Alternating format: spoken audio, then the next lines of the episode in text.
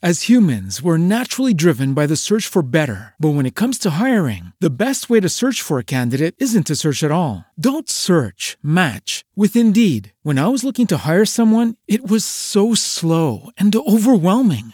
I wish I had used Indeed. If you need to hire, you need Indeed. Indeed is your matching and hiring platform with over 350 million global monthly visitors, according to Indeed data, and a matching engine that helps you find quality candidates fast. Ditch the busy work. Use Indeed for scheduling, screening, and messaging so you can connect with candidates faster. And Indeed doesn't just help you hire faster. 93% of employers agree Indeed delivers the highest quality matches compared to other job sites, according to a recent Indeed survey. And listeners of this show will get a $75 sponsored job credit to get your jobs more visibility at Indeed.com slash podcast. That's Indeed.com slash podcast. Terms and conditions apply.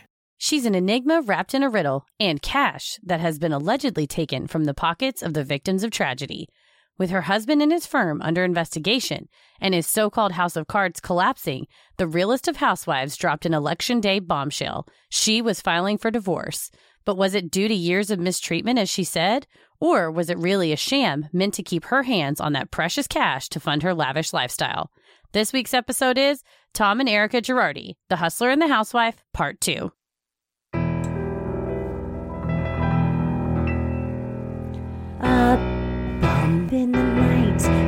Heart fills with dread. Probably a murderer who wants you dead.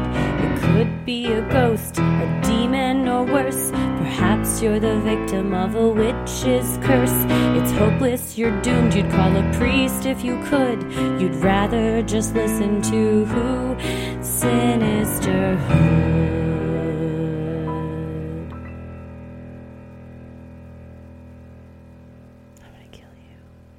Well, I know everybody's been waiting for this information, but I looked up the uh, exact brand of toilet that was $5,000. I'm glad you brought this up because today you sent me the MLS listing for their for their mansion and I went through all 42 pictures. First, I love looking at houses on Zillow I know you or do. Redfin. Love it so much. That SNL sketch hard relate with Dan Levy. yes. So when it's a opulent mansion like this, I was all about it.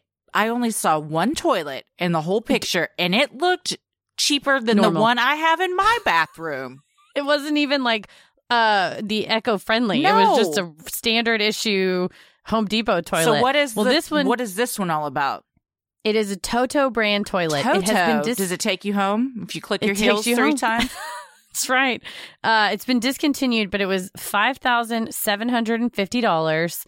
It had a CeFiONtect ceramic glaze. I don't know what that means. It had a tornado flush system, Oh, which sounds yeah. like could take it down. Yeah. Automatic lid opening and closing, and automatic flush, so no remnants in the bowl.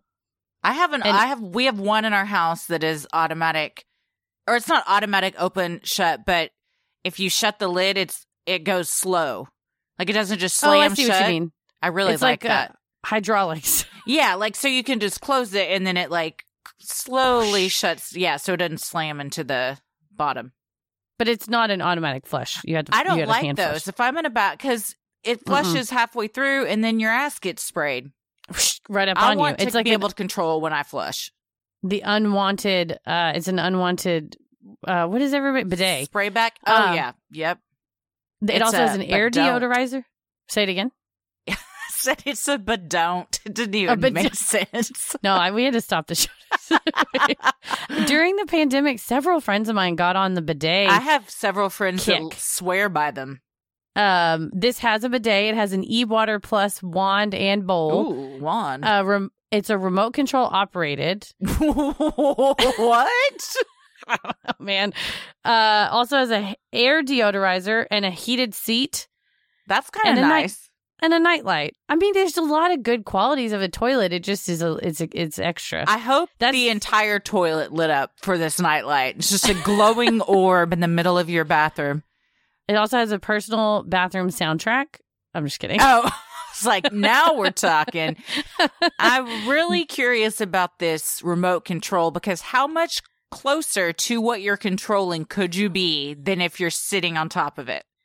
Maybe it's a control on the side so you can control the deodorizer, or it's like on Ally McBeal when John Cage, the biscuit, had a remote control for his stall that would flush the toilet before he got there because he said he liked a fresh bowl. Oh, He didn't oh. want to see remnants. that you know what? That's very smart. If we Yeah. all could have that luxury, there is nothing scarier than when you're in a public bathroom and there's a, a half open stall door and you have to make the decision am I going to push this stall door open and face whatever is behind here? Oh, yeah. And And it's always horror. eight times out of 10, you wish you hadn't done it. Mm hmm. Every single time. Or like the, the stall that people pass. Mm hmm. And like they look and they pass, and then I have to go, what are my standards? Are they lower or higher than this person's? but you always are going to pass. You're going to look at it I and go, can't. oh, shit, that's nasty. Yeah. I can't. Yeah. So, see, there some of these features might be nice Well, uh, to have a fresh bowl. So now I wanted someone to else will pass get that it. info. Thank you very much. And the house is listed for 11.5. So if you, if that toilet's your selling point, then for $11.5 million, you could own it. You can own their house. It's been reduced from initially they claimed the uh, that Tom claimed that it was worth 16 million and then it was listed for 13 and now it's taken down to 11.5 and the special litigation counsel Ronald Richards called it priced to sell. So they're serious. It's just, it's, that's very surprising, especially in the market right now where people, Mhm. well, but people are moving from California to here and paying thousands, sometimes hundreds of thousands of dollars in cash over because houses are so much cheaper for them here than they are out there. But it's, I looked at those pictures in the property. It's huge. I think there's two pools. It's gigantic. The grounds Mhm. Are gorgeous. It looks like a resort. And I was very surprised that it was 11.5. it seems like a deal for 11.5. It does. It does. Unless, you know, who knows the foundation. You get in there. Do they have those in like do they have issues with that like we do in Texas? Girl, they got earthquakes out there. Oh, that makes sense. That makes sense. I just was thinking of like the clay underneath Oh, probably that, that, we too. have here Yeah. just sort of shifts. Or just, yeah, general things falling apart.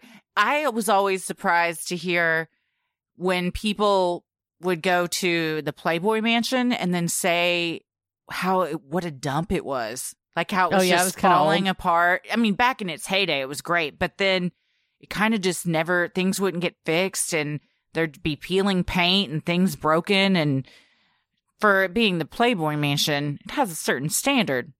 Got to Yeah, you'd think it would be- you know? a little bit nicer. This Mhm. one was built in 1928, so that is another thing to consider. Mhm. What has and hasn't been redone, but it uh it's got fountains and a pool It's and palm gorgeous. trees. Oh yeah, it is. We'll put it in the show notes. Mhm. Breakfast bar, library, uh Huge closets. Those closets were Oh, yeah.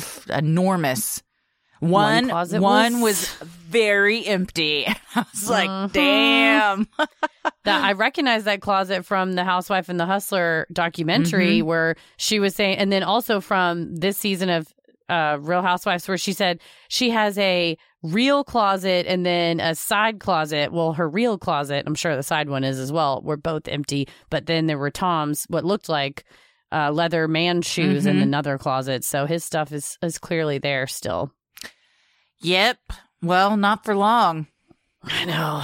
We'll talk about how everything's getting liquidated and what he can and can't keep, and how everybody might get paid uh, all Mhm. throughout this, as well as what happened. The rivets or the divots in the system that allowed Tom Girardi to get away with this for so long. I do want to say a quick thank you to Aditi Prabhakar Yes. for my office stickers, which I loved, as well as my University of American Samoa Law School, my Better Call Saul T-shirt. I gasped when I opened it. We thanked her on our live Q and A for Patreon, which we had so much fun on. So much fun.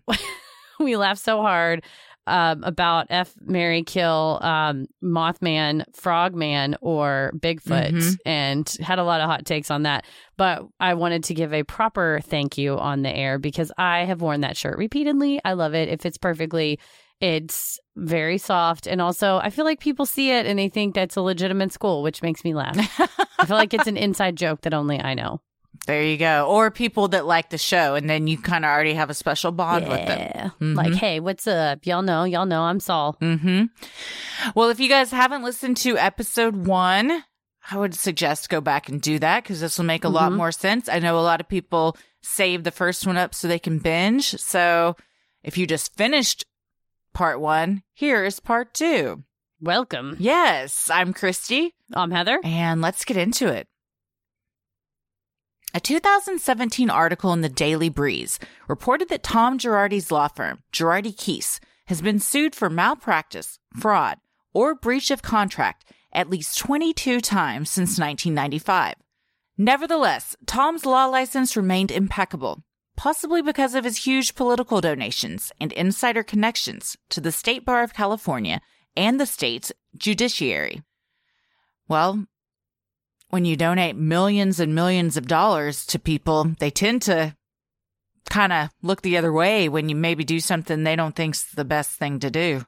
Yeah, they look out for you. And it's like Mhm. uh, the gentleman in the former LA County Bar president said in the documentary the DA is friends with Tom, the police chiefs was got his job because the people that put him in or her in charge was friends with Tom, the governor's friends with Tom, the ch- chief justice of the Supreme Court's friends with Tom. It's like who are you going to report him to? Yeah. if you're a client who's been screwed over by him or you know that he breached contract he stole money he whatever who do you go to you try to sue him and you lose you try to make a bar complaint and nothing comes of it It's so defeating. And we've Mhm. covered several cases where we see that in the Kristen Smart case. You know, nothing appeared to be getting done because uh Flores's mom was the girlfriend of someone that was very good friends with the chief of police. And mm-hmm. there's been other cases too where it's just um it's very sad and it things like that are why people don't believe in our justice system. Mm-hmm when if everyone did what they were supposed to do then it would all work out. But instead greed and money and power get in the way like with everything and fuck it all up. Well and that's it makes you it, it makes me embarrassed that we have the same Mhm. profession that we're supposed to have these standards that we abide by. And at least if there is a shitty attorney or if there's a shitty financial advisor or accountant or doctor you know you see the whole entire system breakdown, that's whenever it's especially disheartening like with dr death. You see yeah. that not all surgeons are doing you know these horrible incompetent slash maniacal evil surgeries on people but when they do the idea is you're supposed to have the medical licensing board or the hospitals or somebody looking over his shoulder. And then it takes finally one doctor one da one you know somebody to step up and go uh everybody's just kind of ignoring this. And this is like a legal equivalent to that where he was doing so much bad for so long and the system completely failed these people for a multitude of reasons. Mhm. for years tom cultivated close relationships with bar officials that at times appeared improper according to the LA Times. This included throwing a lavish retirement party for the Chief Justice of the California Supreme Court, the person who was in charge of the entire state bar, all while Tom was under investigation. Most damning was his extensive relationship with bar investigator Tom Layton, who received expensive meals, flights on Tom's jets, jobs for his children at Tom's firm, and years of free legal work from Tom's firm, according to the LA Times. yeah this article was a huge i mean Bombshell. it's an indictment on the california state bar who's come out and said mistakes were made i was like okay it's really minimizing So when that happens, and you see that there's been years of people not receiving money because they just weren't doing their job and holding him accountable, can those victims then go and sue the state bar for culpability? Well, the state bar is now saying all of those people that were in charge at the time of all these incidents no longer work for us. Oh, that's So, convenient. Mhm. Yeah, they're you know usually bar presidents or you know people in charge are only serve a couple years at a time. That Tom Layton fella, I believe he left in 2015, uh, left the bar. So that's you're kind of left with, oh, uh, we can't sue the people who really screwed us over for not doing their job, and also now there's just no recourse. I mean, they would have to just go after Tom. They couldn't go after the individuals even though they don't work there anymore. No, because they were performing in their capacity as, you know, their their bar job essentially. Gotcha. A deep dive investigation by the LA Times also alleged that as early as 2000, Tom was misappropriating client funds from a $128 million settlement with Lockheed Martin. In addition, Tom and the firm have been sued at least 45 times for legal malpractice or misappropriation and are accused by at least 14 other attorneys for failing to pay shared legal fees, per the LA Times. During Tom's second divorce, his ex wife's accountant discovered Indiscriminate and inappropriate use of the client trust accounts. To the tune of $9 million, but there was no corresponding bar complaint. Yeah, it seemed like this that the ex's attorney was digging through all the financials or the accountant that was hired by the ex's attorney and discovered that he was using the trust account as a piggy bank, which he's not supposed to, and just made that remark in a filing that was obtained by the LA Times. But that at that time there was no complaint of client misappropriation made by this accountant. And he couldn't make a complaint? I or he didn't. could. He didn't want to make a complaint. I mean, I think they could have. You may, I mean, for the second wife, if she's trying to get as much possible from his, from the community estate, you wouldn't want to ra- wave a red flag and say, hey, mm. Bar, he stole $9 million. You should take $9 million away because that's taking away money that she could get in theory. So if the accountant and her attorney are working on her behalf, their duty is to her. I would assume that the attorney has an ethical obligation to report that to the bar. I don't know what, if any, there's some type of statute of limitations that, you know, the second divorce was so long ago because he and Erica have been married, you know, 20 years. Uh, but I would think that that attorney, it's, it's like the, you're stuck between a rock and a hard place because your duty is to your client, but then also you're, you found something that's reportable to the bar Yeah. but it looks like he you know he chose his duty to his to his client which i think probably would be the right decision but it's again it's been 20 years so What really pisses me off about this is this whole thing is just set up to where it keeps the rich being rich. Yeah. Everything. the system's rigged yeah oh yeah like I mean, Tom is stealing funds to keep himself rich, but even if that attorney is working on behalf of his ex-wife, who their main goal is to keep her wealthy, like all of these victims are suffering time and time again so the wealthy can stay wealthy. And no one gives a shit about the little guy that they're supposed to be working for because they just don't matter. yeah i mean the now hopefully the bankruptcy trustees they both appear to be working on behalf of the little guy but it sucks and it's sad that it's gotten to such a extreme point where now it is gather whatever assets we can and divvy it up as best we can Yeah, and they're not going to. versus- People aren't going to get what they were supposed to get, and, not, and some people will get 0 hmm Or yeah, versus just let's unfuck this when it happens initially. Mm-hmm. And this had been happening for so long. If someone had spoke out, then people wouldn't have continued to go to him. But people were blindly going to this attorney and this firm Mhm. because they thought they were the best, Mhm. not knowing that they were about to get just bent over a barrel. For sure. And I think a lot of smaller plaintiffs' firms would tap him to act as co counsel on cases almost like a ringer, right? You bring him in, it's the Erin Brockovich guy. He gets th- triple digit million dollar settlements. Let's bring him in, even if he gets half of what you're going to, you know, if the attorneys share, say it's a 40% contingency fee, which I've seen in some of the filings that that's what he did with his co-counsel. So like say I'm a plaintiff's attorney, I find some people that have been poisoned by water and I told them, "Hey, I'll take your case for 40% contingency. I'm going to bring in Tom Girardi. He doesn't get 40 more percent. He gets half of my 40%. So then we're mm-hmm. each working for 20%. Even if I do 90% of the work, the idea is that I walk into settlement negotiations or jury selection and I have Erin Brockovich guy with me. Right. So he's making for very little work, he's making a ton of money. So but then the problem was the settlement funds would go into his trust account and he would keep them and that's what these other attorneys were saying. Uh by the way, he owes me my 50% and he didn't pay me. God.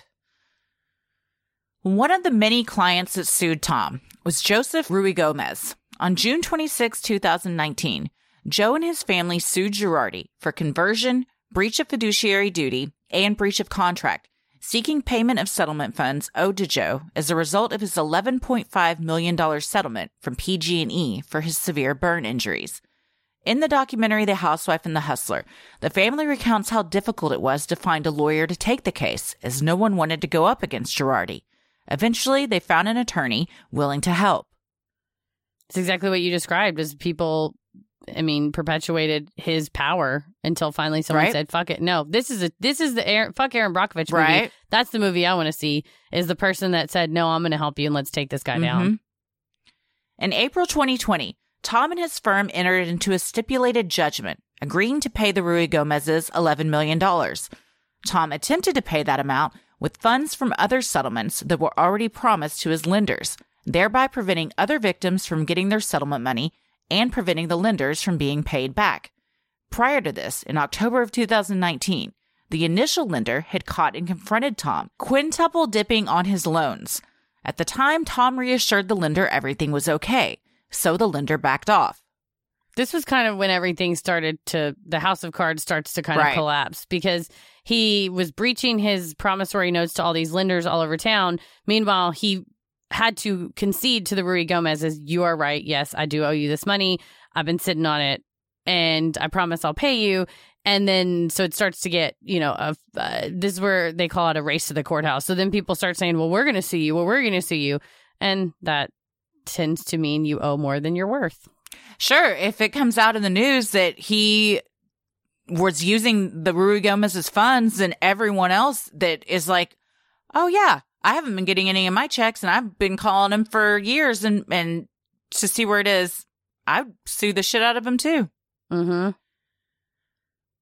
On July 14th, 2020, a ruling adjudged Tom's firm to be insolvent. Still, less than a week later, Tom was begging for money from his lender once again, stating in a letter that he was in desperate need of funds. On October 27th, 2020, the primary lender, CAL, won a judgment against Tom for over $6.2 million and won immediate possession of the law firm's property. The funds Tom had promised to CAL belonged to an injured father of two who was hit by a City of Los Angeles truck, which caused both of his legs to be amputated, as well as 27 victims of the 2017 Las Vegas mass shooting. This is the point, I would say probably fall of 2020 is when it got so bad with where the money all started going that the bankruptcy trustees have said it's going to take us forever to try to trace because money is fungible, right? And if you're not keeping it in separate accounts and you're not tracking it in a, some sort of accounting software or hell on a piece of paper, tracking what money came from where and where it's supposed to go it's become this big bucket of money that now that that's the whole purpose of the bankruptcy is to go okay well who gets what? And the only other person really besides tom who knew anything about where anything uh, about where any of the money was uh, according to some of the filings aside from erica which we'll get to was um, Charlene fujimoto who was tom's personal secretary for multiple years um, and she's now they're going to subpoena her to be questioned because I noticed on a lot of the uh, promissory notes he signed and things like that, she would notarize them all for him. And so, according to the bankruptcy trustee and the special counsel, she's one of the only ones that can tell them where all this money went. Because even, of course, now they're alleging Tom has dementia, but you know, he said I had all this money and I don't, you know, I don't know where it all went. So, because he's paying borrowing from one to pay the other.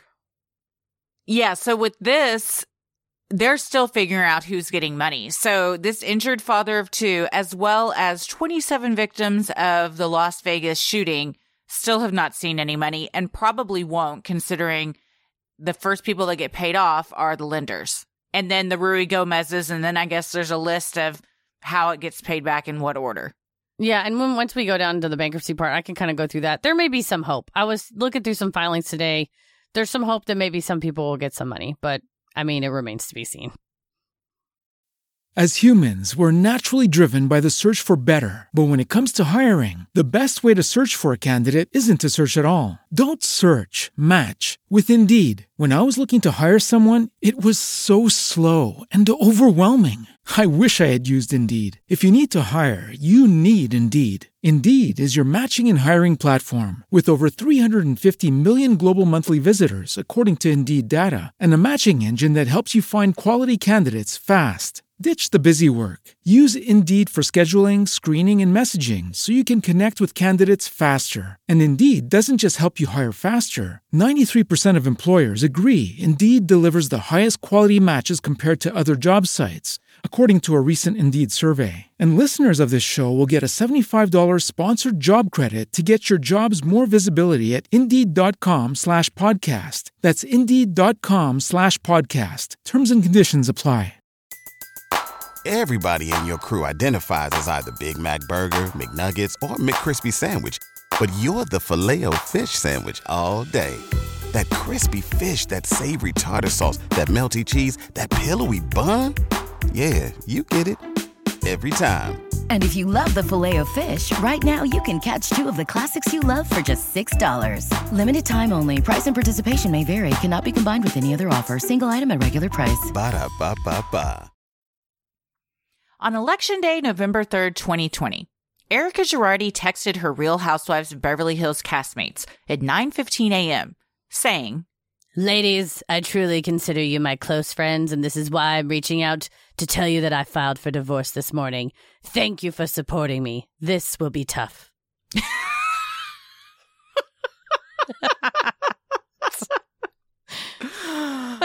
"Oh, it's taken on a new life this episode, and I lo- I'm here for it. I'm here for it. I've been it." watching a lot more of her performances and interviews. That's very, you've nailed it. Her castmates appeared to be in shock, considering they'd just spent four days together in Lake Tahoe and had only heard Erica speak kindly of her husband. Privately, however, Erica said she had been suffering, saying of Tom in one of her confessionals, The conversations that I used to have were now reduced down to a sentence or two. I just kept walking around that house and knowing that this marriage was headed down a really shitty path. I had to make a choice to do what was right for me. I couldn't live that way anymore. So here's where things get a little tricky because she files and then conveniently she filed like shortly before the shit really hit the fan and then he has to file for bankruptcy. Yeah. You know, so I mean, I'm not saying she knew everything, but I felt like she had enough knowledge to know shit was about to go down and she needed to get out of there. well, she wasn't as much drug into the CAL lender litigation, although she did assign them her priority, you know, access to the firm and to Tom's money. But I would imagine, you know, people are like, he kept all the money away from her. She would have known, which that's all well and good. But literally a month later, Tom is sued and she is listed as a party to the lawsuit. And I can't imagine that the day of filing is the first day that she would have caught wind of that. That I'm sure the law firm in the Lion Air crash, the co counsel that sues Tom and Erica and EJ Global and all that, I they probably have emailed them in advance, you know, like Mhm. called them and said, "Where the fuck is my money?" Especially given that in the uh, filing from that firm, there's voicemails from Tom going, "Oh, everything got mixed up. No worries." So they knew they were owing this. Uh, you know, Tom at least, at the very least, knew he was owing this money for the Lion Air crash victims. But her being listed as her personally, and then also EJ Global in a lawsuit that came out like exactly a month later. Come on now. Like Yeah. really, we're you're telling me she had no idea until they mashed file document on the e-filing system that that was she was going to be listed in this lawsuit. She was uh, put on notice. She has Yeah. a business manager that manages her entities. He's a CPA and does accounting for her and does all the payments and processing and whatnot. At the very least, that guy knew and would have obviously told her. You know, so it's Mhm. it, to me. I'm like the judgment from two days before or like five days before and then the lawsuit that's 30 days after she was she was not like blissfully ignorant especially given She was stuck at home due to COVID. And she said, this is where the Special Litigation Counsel said that he watches Real Housewives. He goes, I don't watch the whole episode. I don't have time for that. But I have someone go through and clip out all the Erica Girardi parts. And I watch the supercut of it and I get a transcript and I use that for clues and where, where I'm going to look for money. Yep. That's how her Range Rover got taken away. The Range Rover she talks about. Yeah. Lisa Rinna's like, you got a Range Rover. It's so exciting. Yeah, that shit got taken away. It was considered a waste on the bankruptcy estate. And also, that's why now her landlord is getting his ass drug into bankruptcy court to testify because she goes on Real Housewives and says, oh my gosh, I have this house. To that extent, she says in maybe episode one or two, when she's driving around with Dorit in the car and Dorit says, Oh, how have you been? You know, how's COVID been? I've been spending a lot of time with my kids. What are you and Tom doing? And Erica says, Oh, Tom and I really reconnected. We have dinner together every night and we've really reconnected at the dinner table and had a lot of long conversations. Is what so I'm like, if he's stressed out and he's getting his ass sued left, right, and center, that would come up at dinner, one you would, think. you would think As yeah, you're eating your steaks all the time. for Morton's every night. Um, also, this whole watching Real Housewives, I've ruined Paris because we were watch. I made him watch the latest episode, and it was uh Sutton and Erica driving around in Sutton's new Bentley. Oh yeah. And Erica's like, "What is this? A midlife crisis?" And Sutton's like, "I think it's my midlife crisis car." And Paris goes, "What is she going to live to be 120?" Damn. Fucking roasted. Caddy, I like it. I know. I was like, I've turned him into a mean girl. turned him into a housewife. I know. In an interview with Us Weekly, Erica said that she thought long and hard about ending her marriage, saying, This is not a step taken lightly or easily. I have great love and respect for Tom and for our years and the lives we built together. It is my absolute wish to proceed through this process with respect and with the privacy that both Tom and I deserve, which is why I'm on a reality show talking about all the details and showing you my closet. I'm telling you, man, so many of these housewives that have huge white collar crimes that are be currently they're like currently in the midst of Mm-hmm. they probably wouldn't have been found out had it not been for them going on this reality show. Mm-hmm. That's what. So the Special Litigation Counsel went on a, a, a YouTube show, and he, the YouTuber, said, uh, "Do you think that the people's appearance, because the Shah lady is getting arrested, and what's her face, Teresa from New Jersey, and everything? He said, do you, yeah, he said, do you think her?" Or do you think their appearance caused them to get arrested? And the attorney, Ronald Richards, goes, Listen, the IRS, the U.S. attorney, they're not sitting around watching Real Housewives. He's like, and uh, there's a new LA Times article too that speaks to this, and it's exactly what we talked about in the last episode. Of he said, I think these shows create this need, this impulse to do whatever it takes, and they're more willing to do crimes. And then that's when he said, and for me now in my my role as a special litigation counsel, I can just go and look at it for evidence. So he Yeah. said it may not cause the crimes, but he said it sure makes it easier on this end to go, oh, look, she's selling all of her clothes. She talks about it in the first episode when Sutton comes by and she's like, I'm getting rid of all my new clothes, you know, all these clothes. And Sutton's like, why would you sell all this? It's really nice. Why would you sell all this? She fucking knew what she was doing. Yeah, she's trying to either get rid of evidence or get some cash because she's about to be out on her ass. Yeah, they're t- starting to seize assets. Mm-hmm. Erica told her co-stars that filing on November 3rd was strategic. I filed on election day because I wanted it to get buried. She said she spent the 30 days before filing preparing to leave Tom, including closing her bank accounts, and lamented about leaving her 16,000 square foot mansion and her Lamborghini behind in exchange for a smaller house and a Range Rover. In a more vulnerable moment, she admitted how upset she had been that Tom never came to see her perform when she was cast as Roxy Hart in the musical Chicago in 2019. Your wife that you've supported and funded becomes a lead on Broadway and you don't come to the show? Furthermore, Erica said Tom did not regret his decision and became emotional, telling producers, Now you tell me if I feel loved. Well, we saw a video. Oh, wow. okay. In her defense, it was on the Wendy Williams show. Mm-hmm. So you're not on the Broadway stage where I don't, I, personally, for me as a performer, if I'm on, you know, a stage where there's a packed house, you might feel the energy more, you're on more than if you're, you know, in a a bar somewhere performing to people that are trying to drink and don't give a shit what you're saying. You know what I mean? So Mhm. I don't know. It might be a little bit of a different vibe. That being said, it did seem amateurish. Yeah, I mean, uh, I would not pay Broadway dollars to see that, No. for the fact that she's famous. So there was that. She kept looking at her feet for the choreography. She's a little bit stiff. Uh, the singing was like reasonably on key. It was kind of one of those songs where it's not even really singing. It's kind of more like talk singing, you know, where even if Yeah. you don't have the best voice, you can still pull it off because you just kind of sounding sultry. Da, da, da, da, da. Yeah. hmm but I also would not pay Broadway dollars. And to me, and I love Erica on the show. She's one of Mhm. my favorite housewives. I don't think she's that famous. I mean, if I saw Yeah. Chicago starring Erika Jayne from Real Housewives, I'd almost be like, that kind of takes it down a notch for me. it kind of makes it seem less Broadway worthy.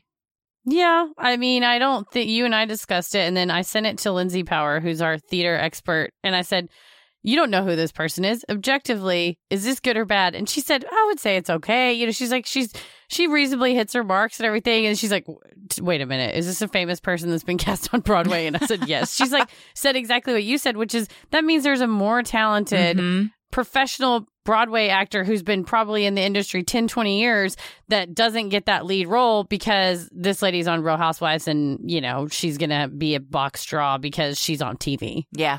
Yes, exactly. It's a slap in the face a bit to those that are trying to get stage time. That being said, you know, maybe Tom saw the Wendy Williams performance and was like, I've seen all I need to see. I'm okay. No, thank you. That is a huge dick move to your and she didn't she moved to New York for 4 months and Mhm. lived there to you know rehearse and perform. I don't know if he came and visited her at all honestly because on the most recent episode she's telling Sutton I realized during that time that I was on my own and that I mm-hmm. was going to be okay. So it sounded like he just said fuck off for 4 months and in those 4 months you never could find the time to come see your wife on Broadway? When you own two jets. That's mean. Yeah. That's hurtful. yeah. That's I I that that alone would be enough for me to file for divorce despite everything else going on. In a one-on-one conversation with castmate Lisa Rinna, the painkiller singer said that on the day she left Tom, she dropped him off at work, told him she loved him, and then went home and moved out. She didn't leave a note or tell him what she was planning to do. When housewife Sutton asked Erica how she's coping, Erica replied, I have moments where I'm good and I have moments where I'm really lost. Sutton went on to inquire if Erica and Tom had texted or spoken on the phone since she left.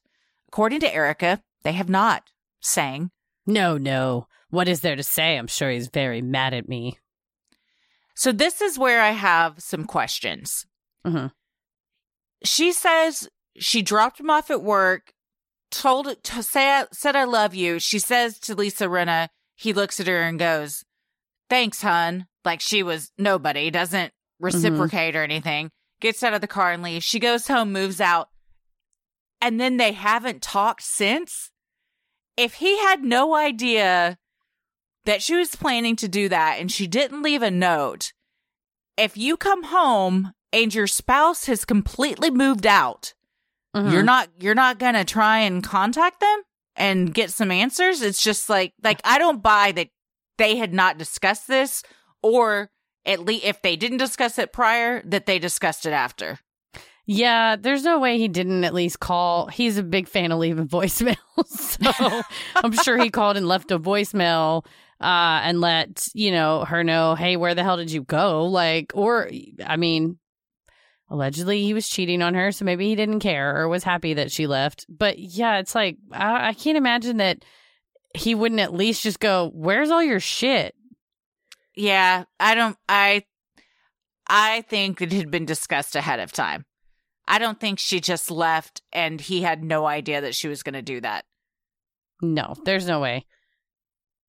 As humans, we're naturally driven by the search for better. But when it comes to hiring, the best way to search for a candidate isn't to search at all. Don't search, match with Indeed. When I was looking to hire someone, it was so slow and overwhelming. I wish I had used Indeed. If you need to hire, you need Indeed. Indeed is your matching and hiring platform with over 350 million global monthly visitors, according to Indeed data, and a matching engine that helps you find quality candidates fast. Ditch the busy work. Use Indeed for scheduling, screening, and messaging so you can connect with candidates faster. And Indeed doesn't just help you hire faster. 93% of employers agree Indeed delivers the highest quality matches compared to other job sites, according to a recent Indeed survey. And listeners of this show will get a $75 sponsored job credit to get your jobs more visibility at Indeed.com slash podcast. That's Indeed.com slash podcast. Terms and conditions apply.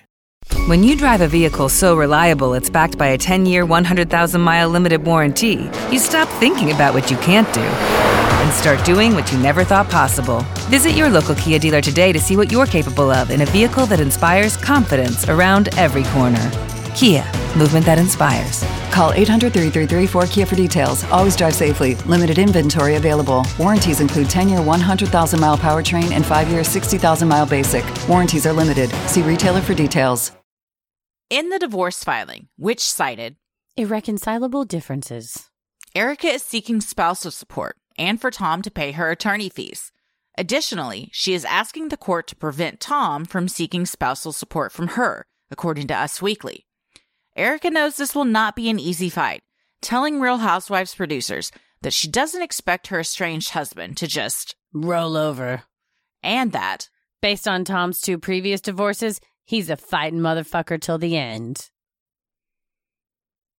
Well, I, this is again kind of like if you know that, wouldn't you give him a heads up? Wouldn't you try and make it as amicable as possible so you didn't get totally screwed?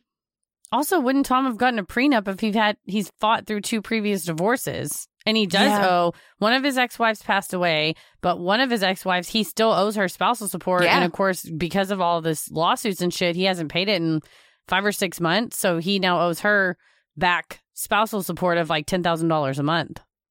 So the spousal support she's been getting has probably also been coming from these client settlement funds. Yeah. Yikes.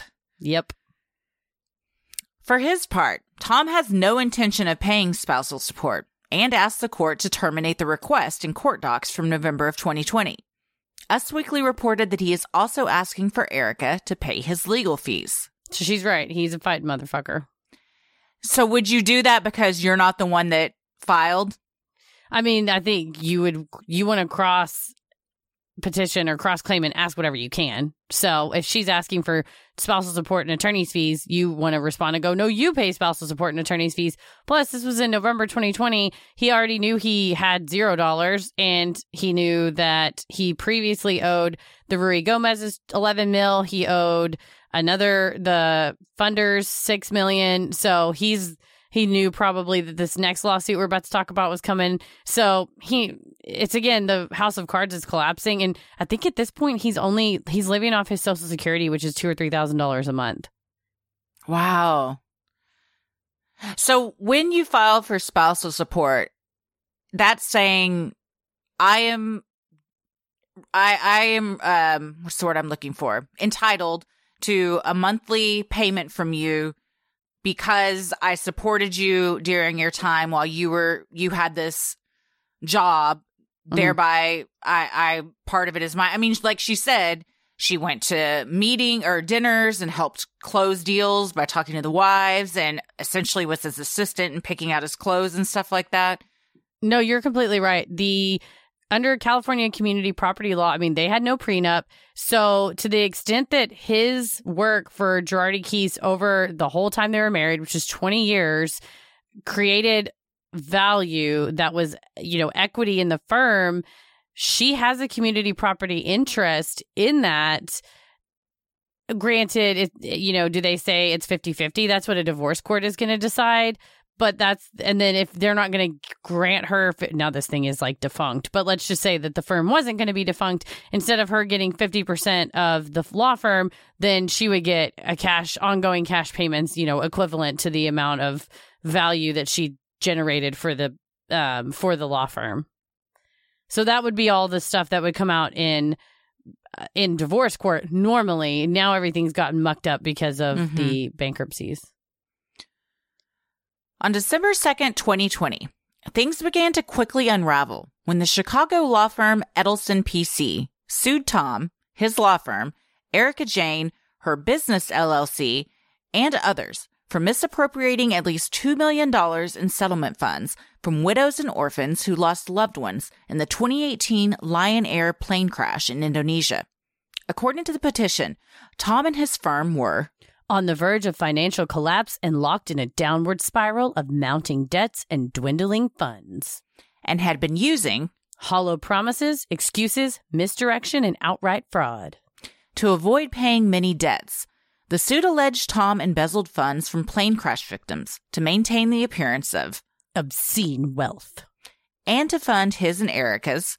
Outrageous and lavish Beverly Hills lifestyle. This is about as gross as it gets. Yeah. It's uh I mean this firm again in their petition they play or they have links to voicemails from Tom as well as the transcripts. So he knew that he owed these people money and he kept saying, "Oh, there was other plane crashes, things got mixed up." This was the first Boeing 737 Max crash litigation. So Boeing is located in Illinois and Chicago and so that's why there's a Chicago firm involved. And that's kind of how this all came crumbling down for Tom is that Tom was saying, Oh, I don't know, like the money, it's coming. But what happened was, you know, you know, he's making all these excuses. And so finally Edelson says they dug into it and that's they saw that a lot of money went to Erica and that that they think that that some of the money that went to Erica was part partially these plane crash victims were entitled to it. So they just went ahead and filed suit and probably pretty smart given that they also were seeing that the Ruigomez's were filing suit, that the lenders were filing suit. So this is what you call a race to the courthouse when they start seeing this guy only has X amount of dollars. I got to get first in line. So who went to Edelson PC? Did the victims of the plane crash that hadn't received their money go to them to sue Tom? Well, they were looking for Edelson was looking for their fees as well as they to confirm that payments were made to the client. Oh, so oh, because Edelson was co-counsel on Yep. the case. That's right. Correct. Okay. Yep. Yes. So they were working Okay. together, and they're pretty much, lo- you know, working as local counsel. And you want to get Tom Girardi in there because he's the big name. He gets these big settlements, and great job. But when the money comes to his trust account, and Edelson goes, "Okay, show us where you paid these people whose mother passed away in this plane crash," and he can't show it to them. They said in their filing, we're not going to take our fee, which we're owed, but we're not going to take our fee until we confirm that the clients were paid, which is exactly how you should do it. Yeah. Good for So them. yeah, so Tom, uh, you know, is gumming up the system there. So they did what they had to do, which was file a lawsuit against him. hmm The petition calls their divorce a sham, intended to shield Tom and the firm's money from creditors. It is alleged that Erica filed for divorce in order to fraudulently transfer funds to herself and uphold her lifestyle. She supposedly spent $40,000 per month on her look and spent tons of money on their two private planes, her $250,000 Lamborghini, and a $5,000 toilet she bought as a gift for Tom.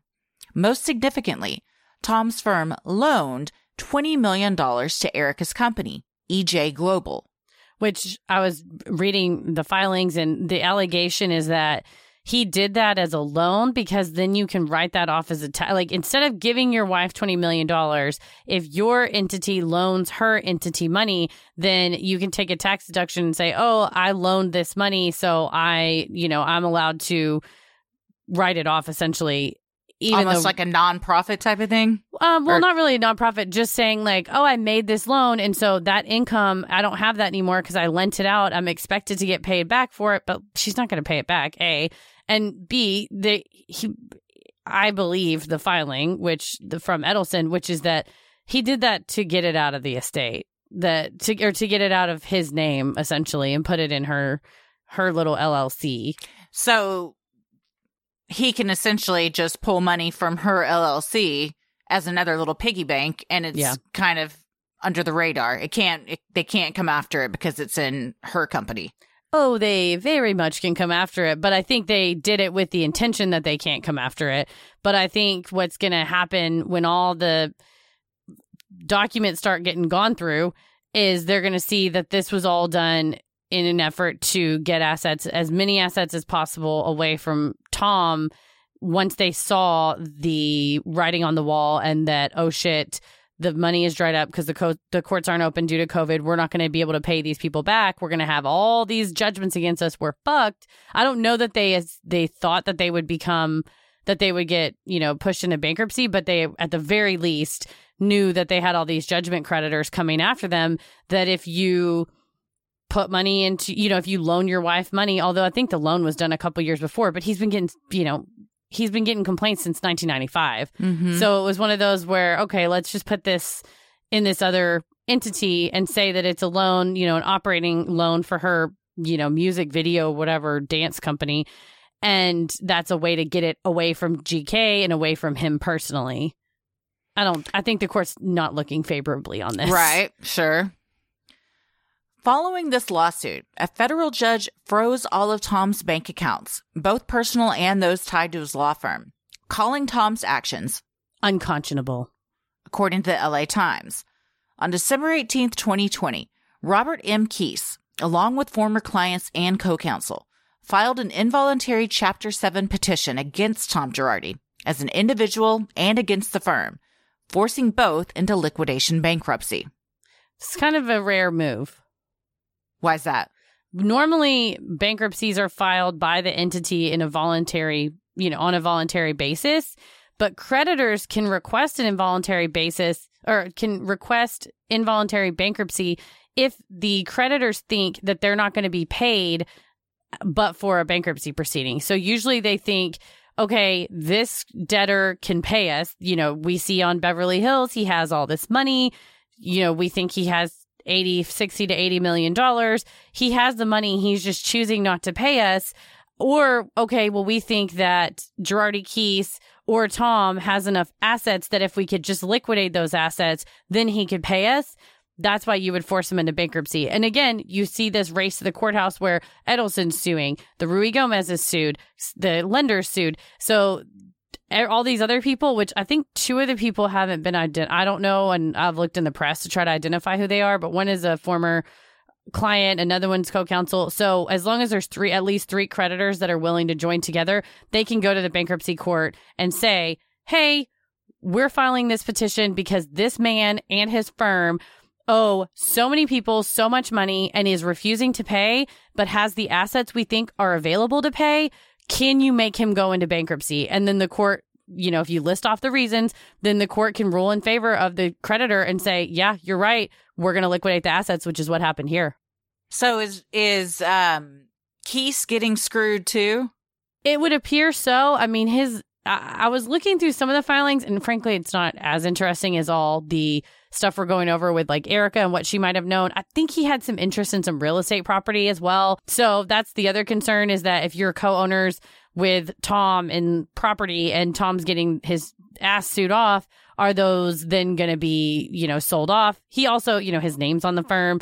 He may have had interest in the building. So and then the other um, co-counsel, they owe, you know, he they were owed fees, and the clients they were owed their settlements that they never got. As humans, we're naturally driven by the search for better. But when it comes to hiring, the best way to search for a candidate isn't to search at all. Don't search, match with Indeed. When I was looking to hire someone, it was so slow and overwhelming. I wish I had used Indeed. If you need to hire, you need Indeed. Indeed is your matching and hiring platform with over 350 million global monthly visitors, according to Indeed data, and a matching engine that helps you find quality candidates fast. Ditch the busy work. Use Indeed for scheduling, screening, and messaging so you can connect with candidates faster. And Indeed doesn't just help you hire faster. 93% of employers agree Indeed delivers the highest quality matches compared to other job sites, according to a recent Indeed survey. And listeners of this show will get a $75 sponsored job credit to get your jobs more visibility at Indeed.com slash podcast. That's Indeed.com slash podcast. Terms and conditions apply. So, you've got an idea for a business. The store of your dreams. There's just one thing to figure out. Everything. That's why Shopify's all-in-one commerce platform makes it easy to sell online, in person, and everywhere else. Sell on social media, source products with an app to get that first sale feeling. It's the only solution that gives you everything you need to sell everywhere you want. So when you're ready to bring your idea to life, power it up with Shopify. Sign up for a $1 per month trial period at shopify.com slash listen. On January 13th, 2021, Tom's brother Robert, who is also an attorney, requested for the bankruptcy court to appoint Robert next of friend or guardian ad litem to represent Tom's interest. The request states Tom is aware of the bankruptcy filing, but Needs to be reminded often. it also claims Tom Is incapable of realizing and understanding the repercussions of the bankruptcy filings pending against him and the firm. And that Tom was. Incompetent and unable to act for himself. Robert said his brother Has short term memory loss, often asking the same questions over and over. However, this declaration is not supported by medical evidence. They did supposedly have a doctor later in later examine him, but at the time that they made this, it was all just Robert's word. Seems a bit convenient. That is exactly Timing what, wise. that is what the creditor's attorney said. The creditors opposed this request and pointed to an hour long podcast interview on Schmoozin' with Feruzin with Tom from October 24th, 2020, discussing the intricacies of recent cases, off the cuff and without notes, showing he could. Remember events from both the recent and distant past. The creditors also pointed to a conference presentation Tom conducted on November 21st, 2020, where he was Cogent, detailed, and spoke with a good command of the facts and his surroundings. Tom also continued to swear to and sign legal papers through November 30th of 2020. Yeah, I watched this uh, interview schmoozing with Feruzin, and he's fine. He's able to remember the questions that were asked to him. He's reciting causes of action from cases from 20, 30, 40 years ago. He's able to explain detailed legal things that, you know, detailed legal concepts that the podcast host asked him to explain. He's able to remember places he's been, people he's talked to. I mean, he's sharp. Yeah. The conference presentation, the creditor said they can provide a DVD of his presentation. I haven't seen it, but if you're doing an hour long CLE, con- like a CLE presentation, the con- the contents of a CLE, a continuing legal education presentation, usually has to get, well, does have to get signed off on by the bar who say, oh, this is sufficiently legally intricate that it can count as education for other attorneys. It's not a TED talk, right? You're not just up there saying whatever you want. So again, if he's up there providing significantly detailed, intricate legal jargon and he's not needing to be corrected or coerced or coached, that is a very rapid decline from November 21st, 2020 to January 13th, 2021. Yeah. To me, November 30th, 2020 is probably the date that they said, you know, it would be a good idea. Let's just tell everybody that you're not doing so hot and stop signing things. I don't think he's been on this season of Real Housewives. I have not seen him except for flashbacks, which Yeah. they do in like the gray. It's like grayed out, so you know it's the past. Yeah. and he's always a dick in them. But Yeah, they've selectively edited him Yes, being like, yes, "Shut yes. the fuck up, Erica." But Erica has never spoken of him having any issues. In fact, she No. talks about how he's so dedicated to his firm and he's always at work and he's just was born to be a lawyer and you know, they have these meaningful talks during quarantine where they're reconnecting. It's not like he doesn't know who I'm at, who I am and I'm just, you know, None, of, of it that. came up. No. Yeah. Yet. I will say none of it came up yet. Because Real Housewives were only in like December They're ish. they're around Christmas right right now Yeah. in the episode, the most so we'll episode. see the next two, three episodes. Maybe she does start to plant the seeds of, you know, I did try to talk to Tom and oh, he just didn't know who I was. You know, if if everybody's working together. That'll be just say, interesting. if you are attempting to make uh, well if you make untrue statements to the bankruptcy court that's bankruptcy fraud it is And- punishable by fines and jail time don't do that don't do that Don't do it. Also, don't steal a bunch of money from your clients. i mean step one let's go back 25 30 years when he started doing all this Right. The managing partner of Edelson, the firm co counsel on the Lion Air matter, swore to the court that in numerous communications with Tom from March through December 2020, the possibility that Tom might be suffering from any issues that would prevent him from understanding the litigation or anything else was not raised until Tom hired counsel and was faced with the possibility of criminal charges for his conduct. it's also so arrogant to think they're going to get away with this unless it comes out and there's always the possibility it comes out that he really is uh, you know has dementia or alzheimer's or whatever. Right now it doesn't really seem like that. So i'm going to operate under the assumption he's making all this up. And that's just so as lawyers you're like well we can get away with this because we know how to to twist the law to make it work for us and we're going to pull one over on everybody. Well, I think if you are Tom Girardi and for almost your entire career, but let's just say the mid 90s, once you had that, P- once he had the PG&E settlement, put a crown on his head, he was the king, right? They would, the LA Times article talks about how he would host these lavish parties that judges would, he would just like nod his head and a judge would come running over to talk to him. He was kind of this kingmaker that if you've lived from 1995 to present day, doing literally whatever the fuck you wanted, that you could take money from whomever you wanted, you could screw clients over, and nothing would happen to you. You were actually untouchable. I mean, at some point, his former law firm partner ended up the president of the bar. So he's not going to, you know, all these people that he knows that either he put in power or he helped them get in power. You think no one's ever going to do anything That's to me. So why now, when your house of cards is collapsing, would you ever put your hands up? You're gonna just go down in a blaze of glory and keep fucking around like you have been for the last twenty some odd years. and you might even think they'll know that this isn't true, but nobody's going to stop me because I'm Tom Girardi. Or like, how could they prove it? Yeah, I got a doctor that'll tell that'll say something for Right. me, and let's just say, who knows? Maybe the doctor is has been fooled. You know, you don't know if somebody comes in and acts in a certain way. If they Google signs and symptoms of Alzheimer's and then start behaving that way, so that the doctor would write them, you know, that'll and write if them the a note. family's all in on it, Mhm. and you know the brother's saying, "Yeah, he just doesn't know who I am some days," you know. I mean, Mhm.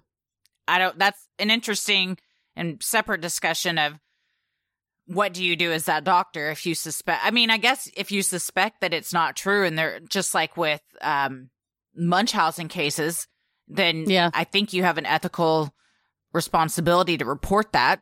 But Mhm. I don't know. I went through a, a training at work that was dementia versus depression and spotting signs and symptoms in older adults that a lot of times family members would say, Oh my gosh, you know, mom, we think grandma has dementia because we went over there. And some of the time, possible symptoms of dementia are, in fact, because someone is massively depressed and untreated for it, which if your shit is this shit's getting sued out of you, that could very well cause you to go because you know that's the argument, right? Is that as of December 2020, the managing partner of Edelson has been talking to him and said he was fine. Well, in December 2020, that's when Edelson sued them. So when he's now getting sued again, Erika files for divorce November, he's getting sued in December maybe his depression took over and had him start acting in a certain way that his brother thought, hey, there's something wrong here. Also, UTIs can cause people to uh, have signs that are very similar to dementia Really? in older adults. So, a lot of times, if you have an older adult that significantly takes a turn cognitively and you're like, what has happened to this? You know, grandma was fine last week, get them tested for a UTI because it can cause dementia like symptoms. Interesting. As far as loss of memory or confusion, hmm Confusion, uh, like malaise, general, like basically what someone would off the cuff go, oh, wow, they must have some type of cognitive, you know, impairment. They have some kind of, you know, dementia.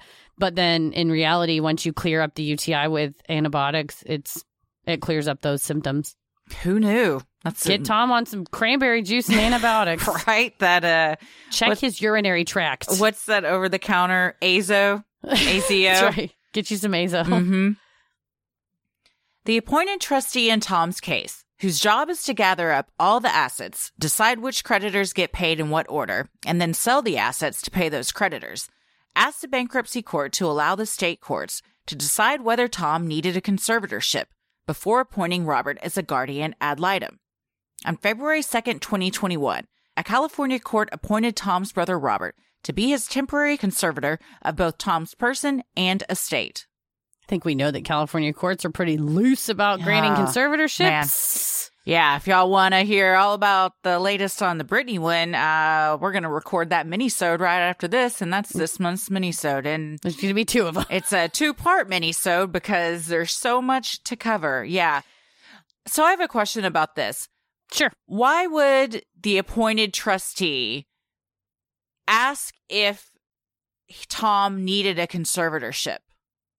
So the, the trustee, there. First of all, there's two trustees in this situation because we have Tom personally has been forced into bankruptcy, and Girardi Keese has been forced into bankruptcy. So we got two trustees, and that they actually kind of at some point can try to fight with each other because if the tr- the trustee on behalf of Tom personally is trying to gather assets, but really in theory those should belong to the firm then the firm trustee is going to fight with the personal one to try you know they're both working on behalf of the creditors. So they agreed that before the bankruptcy court should make a determination based on no evidence because it was just a declaration of Robert that Tom needed a guardian ad litem they said the bankruptcy court is not equipped to handle this.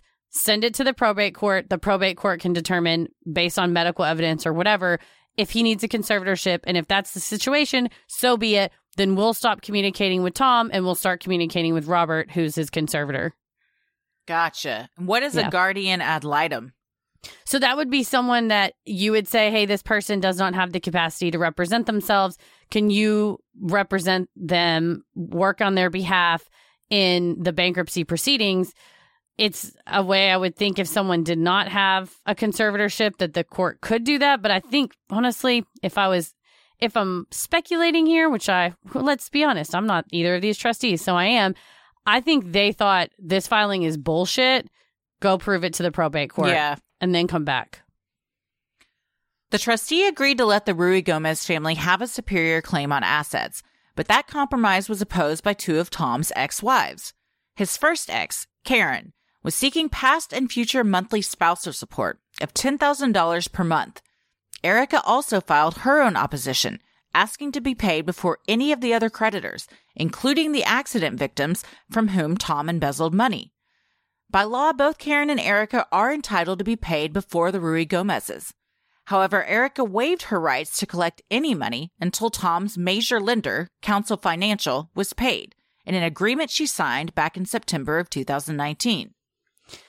Yeah, this is so what we're going to now start to see is that all these people that are owed money start piping up saying we're owed now first. And so the kind of the order is Karen is the ex-spouse.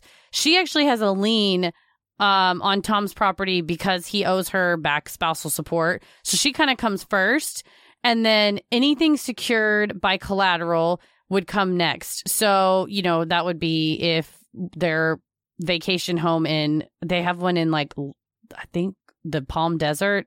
I think they said they had she said on the show they have three vacation homes. I've only seen one of them listed so far um in the assets to be sold. Um they basically appointed a real estate agent to sell it. So like say that was uh there was a mortgage on that, then the lender would have that house as collateral, be able to sell it and take the proceeds. So you have secured lenders. That also includes Counsel Financial or CAL, their sister company. So if we said CAL in one place or Counsel Financial in another, it's the same company. They just go by two different names. Uh, well, they call each other sister companies. So then they're also secured. They're claiming they have priority lien over Erika because they have this 2019 uh, I mean, it's a pretty short little document that she signed in 2019 that said, I agree that California Attorney Lending has a first lien on any assets owned by Thomas V. Girardi and any assets which are community property. I mean, she gave away so normally spousal support comes before all that but she which she doesn't even she's not entitled to it yet because the divorce is pending but she basically gave away her priority position in line which did tom tell her she had to sign that did mm-hmm. she did she know what she was signing i don't know but that's the other issue is that she also wrote a letter on Girardi Keese's letterhead that was addressed to Counsel Financial, which is the umbrella organization for CAL, that said it is agreed that any obligation from the law firm to Thomas Girardi, the estate of Thomas Girardi, is waived until Counsel Financial is paid in full. So even if he was dead, Counsel Financial still gets money first. So it's so she really gave her her spot away. And then it would be Ruigomez's and other clients that have sued Tom and gotten judgments against him before the bankruptcy was initiated then any employees that he owned, and then any other clients. So that's going to be like the order of money that gets divvied up. And right now, they'll just sell off. The bankruptcy courts will determine how much money all of their vacation homes, their their main home, their clothes, cars, jewelry. They'll get the value for all of that, see what it mm-hmm. all comes to, and then just start writing checks. Pretty much. So, and then that's the issue too is they have to figure out in what order people get paid. Um, they also get to keep some things, although it's not a lot. In California, you have what's called exemptions to the bankruptcy, where you get to keep your house. It's like a hundred thousand dollars. So they're they're gonna blow all the exemptions. Like they're way they own way way way more than what's exempt. Or normally you could keep a car that's worth three thousand three hundred dollars. Okay, well it's a twenty two hundred fifty thousand dollar Lambo. Like right. So then the estate's going to sell that off. They can keep jewelry and art that's worth $8,000. Okay, well, clearly going to be worth way more than that.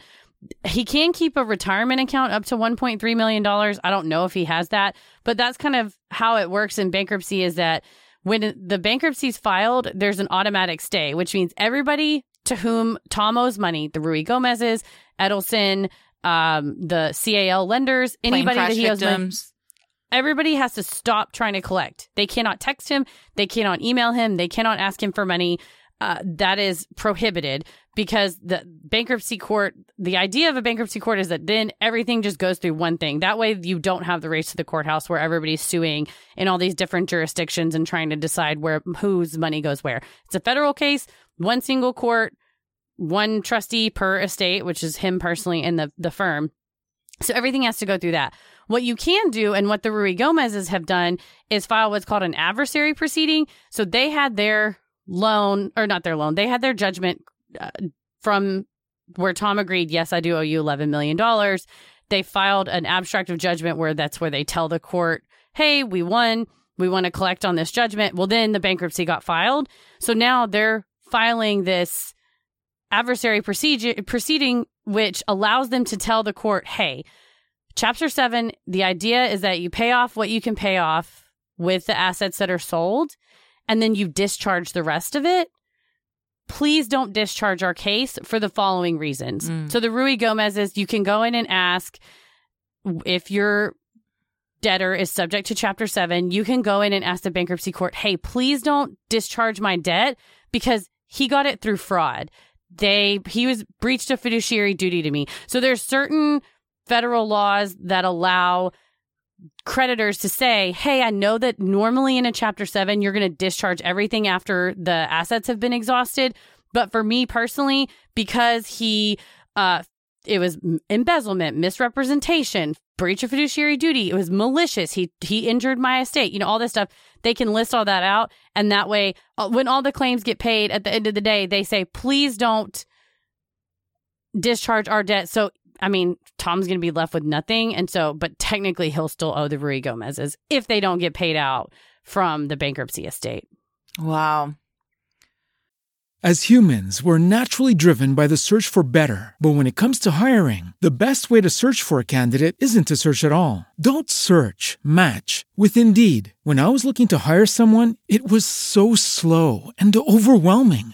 I wish I had used Indeed. If you need to hire, you need Indeed. Indeed is your matching and hiring platform with over 350 million global monthly visitors, according to Indeed data, and a matching engine that helps you find quality candidates fast. Ditch the busy work. Use Indeed for scheduling, screening, and messaging so you can connect with candidates faster. And Indeed doesn't just help you hire faster. 93% of employers agree Indeed delivers the highest quality matches compared to other job sites, according to a recent Indeed survey. And listeners of this show will get a $75 sponsored job credit to get your jobs more visibility at Indeed.com slash podcast. That's Indeed.com slash podcast. Terms and conditions apply. Hello, it is Ryan, and we could all use an extra bright spot in our day, couldn't we? Just to make up for things like sitting in traffic, doing the dishes, counting your steps, you know, all the mundane stuff. That is why I'm such a big fan of Chumba Casino. Chumba Casino has all your favorite social casino style games that you can play for free anytime, anywhere with daily bonuses. That should brighten your day a little. Actually, a lot. So sign up now at chumbacasino.com. That's chumbacasino.com. No purchase necessary. VGW Group. Void were prohibited by law. See terms and conditions. 18 plus. On March 10th, 2021, a forensic and clinical psychiatrist submitted a sworn declaration to the California Superior Court claiming that Tom's Dementia impairs his ability to understand the hearing and declaring him unfit to attend any court proceedings. for the foreseeable future. The doctor also diagnosed Tom with Alzheimer's. So, I mean, it could be true. It Mhm. could be not true. It That better could be true. That could be said of a lot of things in life. It, it really better be true because you just swore in a declaration uh, that he has these things and you could be held in civil contempt. I would argue that even though you didn't make this statement to the bankruptcy court, it was to the superior court, but you're participating or aiding and abetting in bankruptcy fraud because you're contributing to them to be able to say, oh, he doesn't know what's going on. So it bet I'll just say that it better be true. So, if it is, what does that mean for him? I don't understand why they're trying to make this claim because he did what he did and he had the complete wherewithal and mens rea mental capacity to steal when he stole. So the only thing I can think of is that if when the U.S. attorney, because the U.S. attorney, according to Housewife and the Hustler, is already looking into this case, if he's charged with criminal fraud, which seems likely based on all his actions, behaviors, and the significant amount of evidence that his attorneys would say, We understand, yes, he will plead guilty to criminal fraud, but he has really significant dementia. So could you let him go and stay in a retirement facility or memory care facility rather than sending him to jail? I think it Mm, okay. maybe it could be used as a ploy to keep him out of jail to say he's so significantly diminished that he cannot survive in jail. You can't, it's cruel and unusual to put him in jail. Please just put him in a memory care unit instead. And, you know, he can go stay in a retirement community. Well, it also keeps him out of the court for right now. Correct. Also, yeah, he's basically saying his brother and conservator is saying, well, he doesn't understand the proceedings, so he he shouldn't be asked to testify, which gives you like a real long time to decide what you're going to say if you ever end up saying something. Sure. A few weeks later, on March 30th, 2021, the State Bar of California filed discipline charges against Tom on 14 counts, including dishonesty and embezzlement. The bar has also put Tom's license on forced inactive status. Well, it's about fucking time. No, you're right. I think he uh the March 30th the forced inactive status is based on them saying that he has Alzheimer's. Uh but there is significant investigation finally into all of this going on, but based on that him saying, you know, he can't c- attend any court proceedings, they took his license away. So it's not the same as getting disbarred, but his license is inactive now, so he cannot practice. And when you go to his bar page, which we'll link it in the show notes, it's like huge red font misappropriation of client funds. Click here to see what that means. Like, do not work with this person. He does not have a law license right now. So there's at least that to inform the public, wow. I'm going to guess he doesn't do his own uh, web design then. well, it's not his page, it's the state bar page. Oh, gotcha. So, like, gotcha. I do like that about the State Bar of Texas is we get like little red lights next to our name. It's like like my little red light my little light is green. Or you have one that's yellow if someone has pending charges or red if they've been disbarred. So his says not eligible to practice law and it says consumer alert the state bar of california has filed disciplinary charges against this licensee alleging that he has engaged in a major misappropriation of client funds. You can read this charge blah blah blah. So it goes into all that. But yeah his um they filed the disciplinary charges on the 30th he was ordered inactive when he on March 9th when he was they he got the he filed in superior court that he was diagnosed with Alzheimer's or his brother did and then once he was you know they they filed disciplinary charges like 2 or 3 weeks later finally since So- 1995 So if he was found guilty on everything, if everything goes to trial or then then would he be disbarred? Like at what point will they finally just make take his law license away? Well, so it's the disciplinary proceedings are still ongoing, but they I think right now it's moot since he's on forced inactive status. On April 13th, 2021, the bankruptcy trustee asked the court to appoint a special lawyer to recover some of Tom's assets from Erika. As the trustee, believes that Erika is in possession of assets of Tom's bankruptcy estate and or has transferred estate assets to third parties.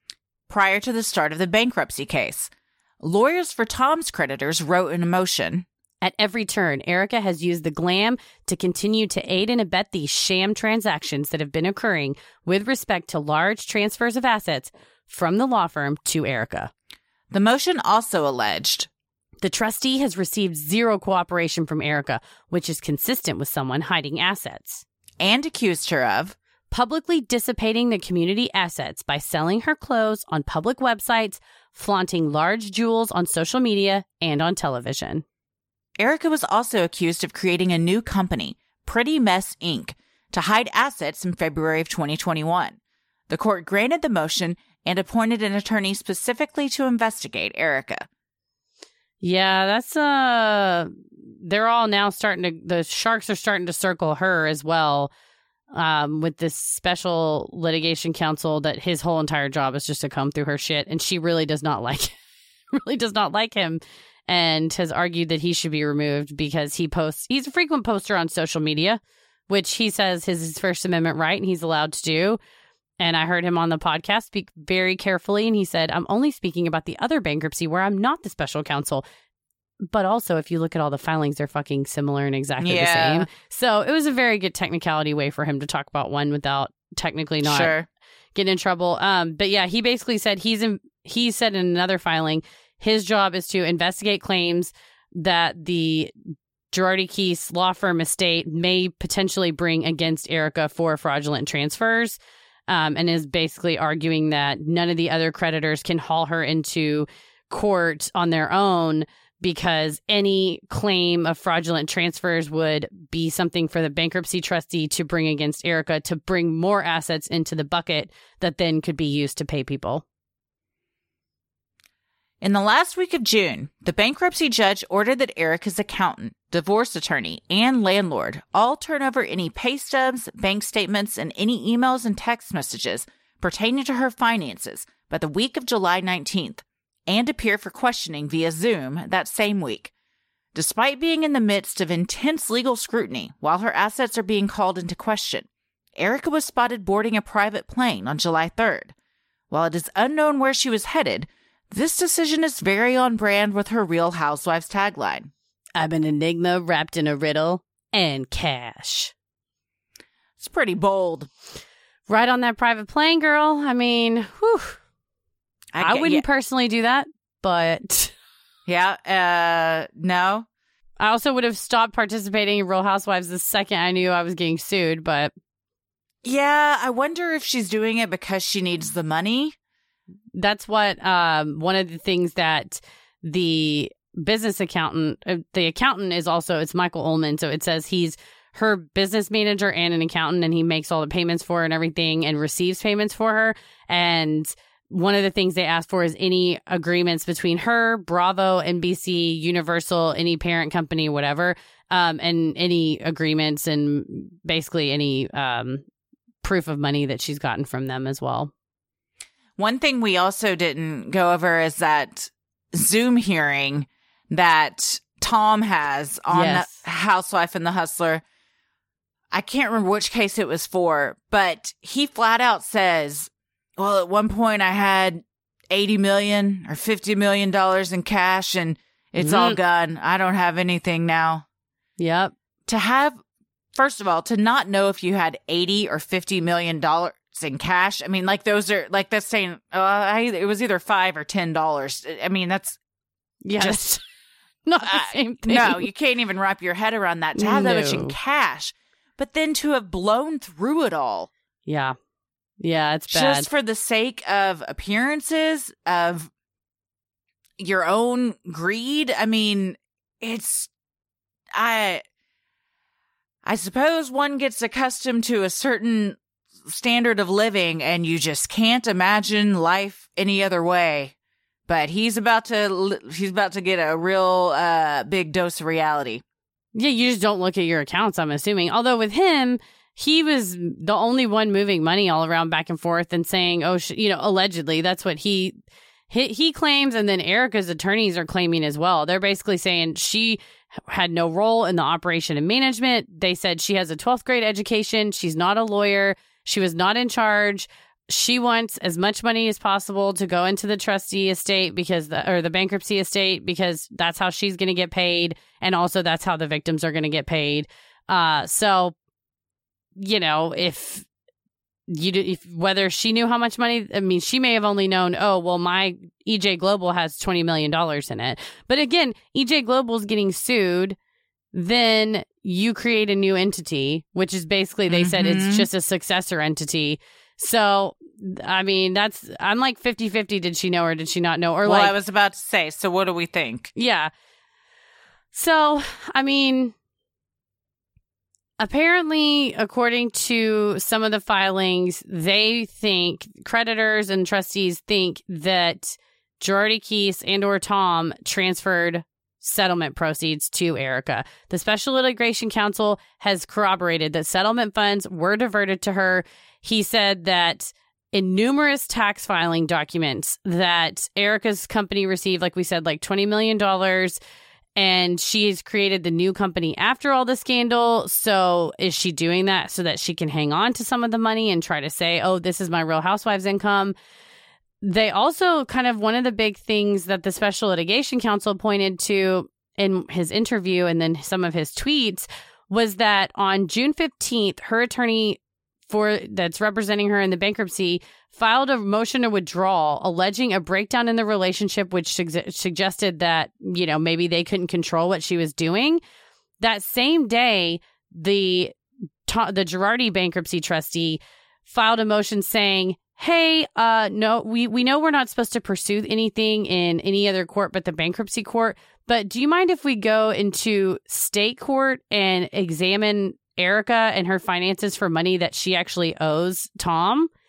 And suddenly, two days later, her attorney said, Remember how we, we wanted to withdraw? We've changed our mind. We'll stick around. Sorry about that.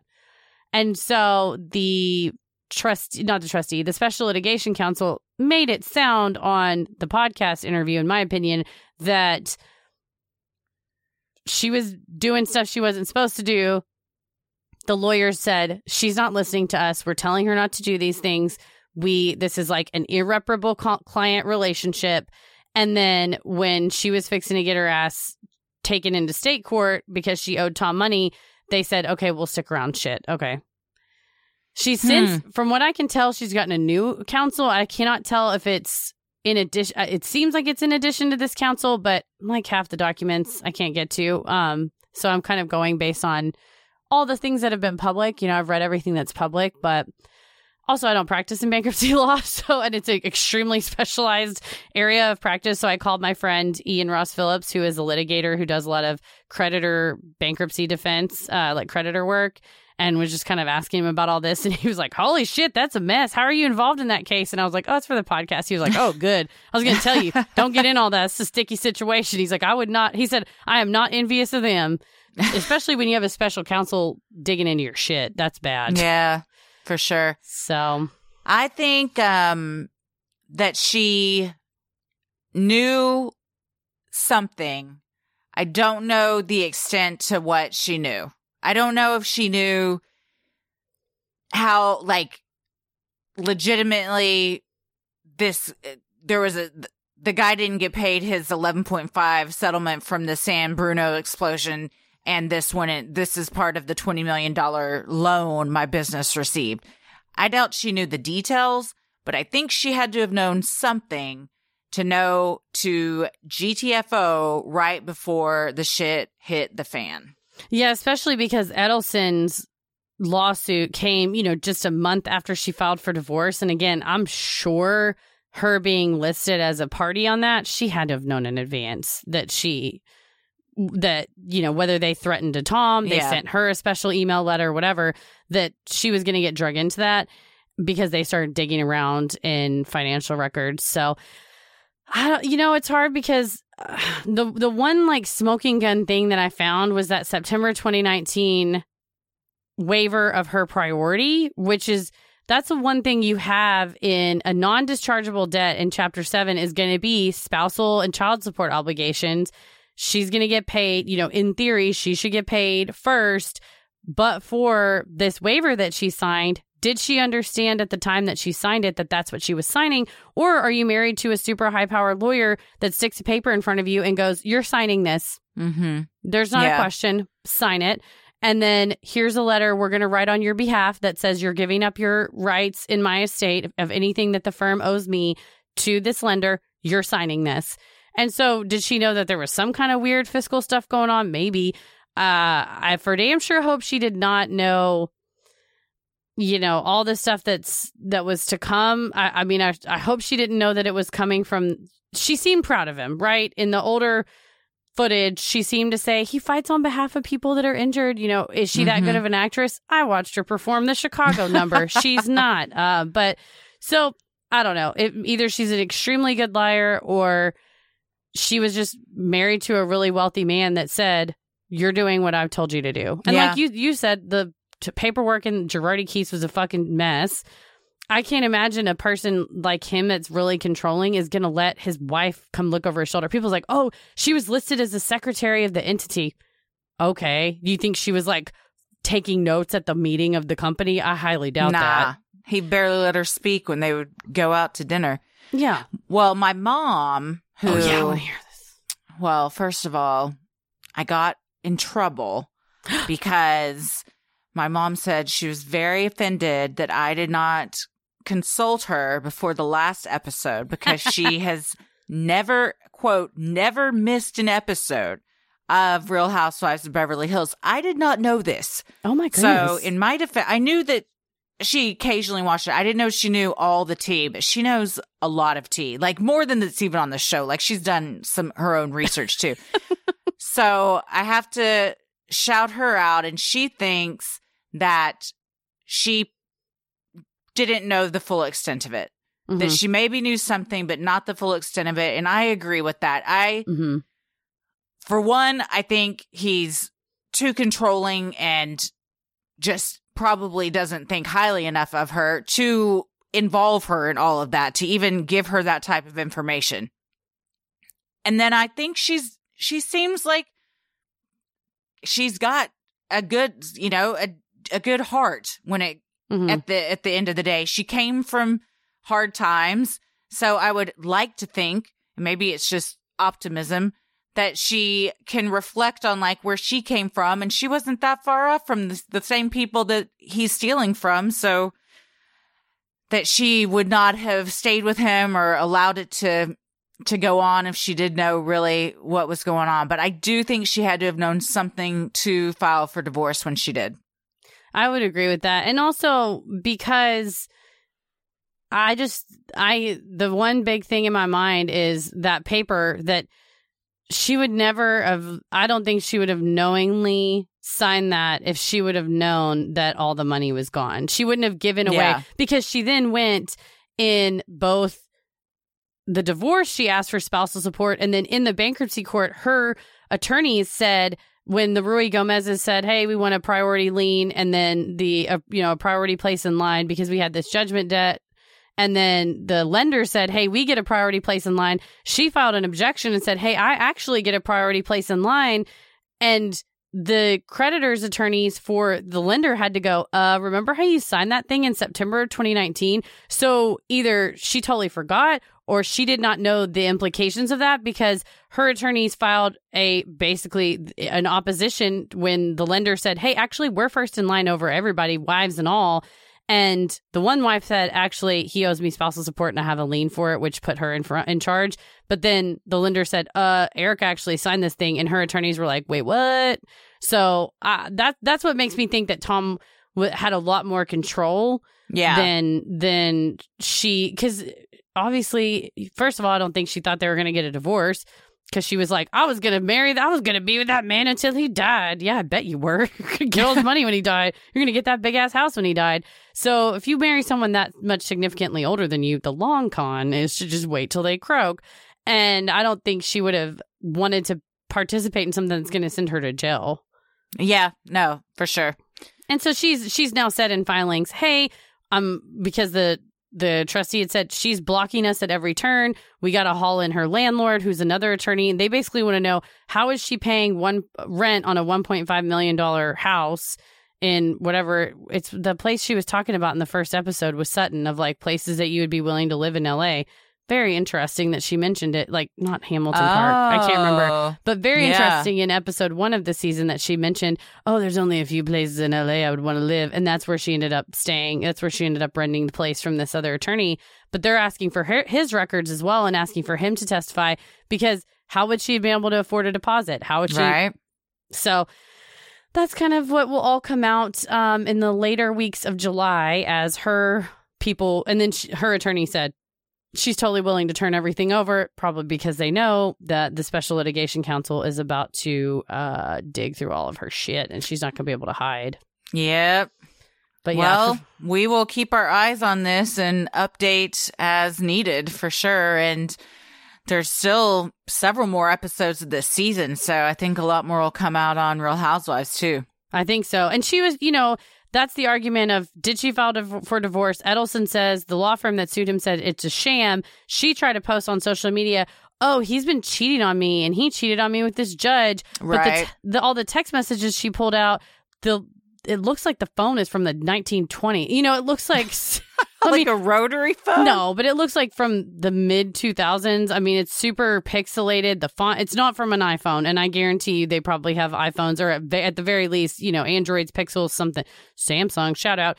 Um, they have, he's a, a was a multimillionaire. He was not texting on a flip phone. I don't even think those things are supported anymore. So the photos that she posted in December to be like, Tom was cheating on me. I'm so upset. It looks like they're a lot older, although, like you said, the season turns as the season still turns. Um, I do uh, when I I did call Ian to say, hey, do you think any of these people are actually going to get paid? Because you know, you and I talked about that. What I did notice, and he was saying, are there pending settlements that more money could come into the Girardi Keese estate or Tom's estate? And I was digging through the filings, and yes, they were mentioning one that was NFL player concussion, that he represented multiple NFL players.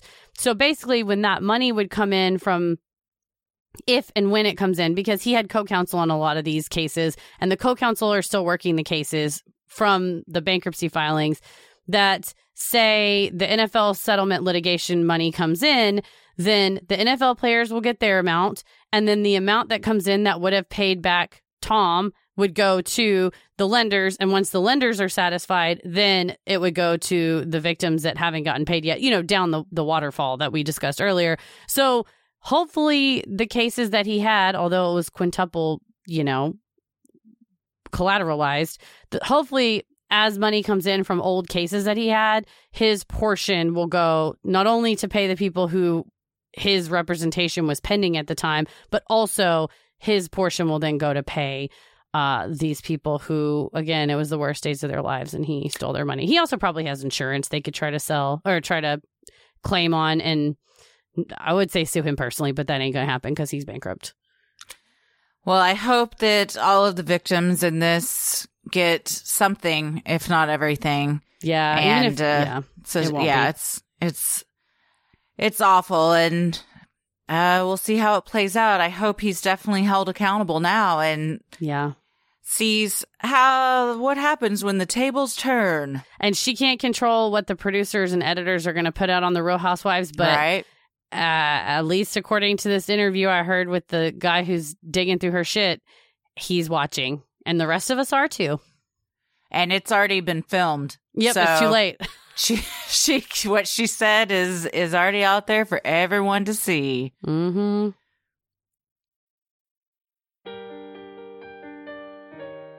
We love providing Sinisterhood to you at no cost. So if you like what you hear, consider supporting the show by donating to our Patreon. We're a small operation, creating the show for you by researching, writing, recording, and producing it ourselves. Any amount is sincerely appreciated and helps offset the cost of making and hosting the show. As a thank you, you'll also get some sweet perks like ad-free episodes, a Sinisterhood sticker, membership to our exclusive Patreon Facebook group for those in the Rolling the Airwaves tier, a special shout out on the show, a monthly bonus minisode, and patron exclusive video and audio content, including our our Am I the Asshole? relationship advice segments, Dear Sinister segments, where we give you advice on your own relationship or other life questions, as well as we're bringing back the wheel, you guys. Mm-hmm. Bring Bringing it it back. Bringing back the wheel.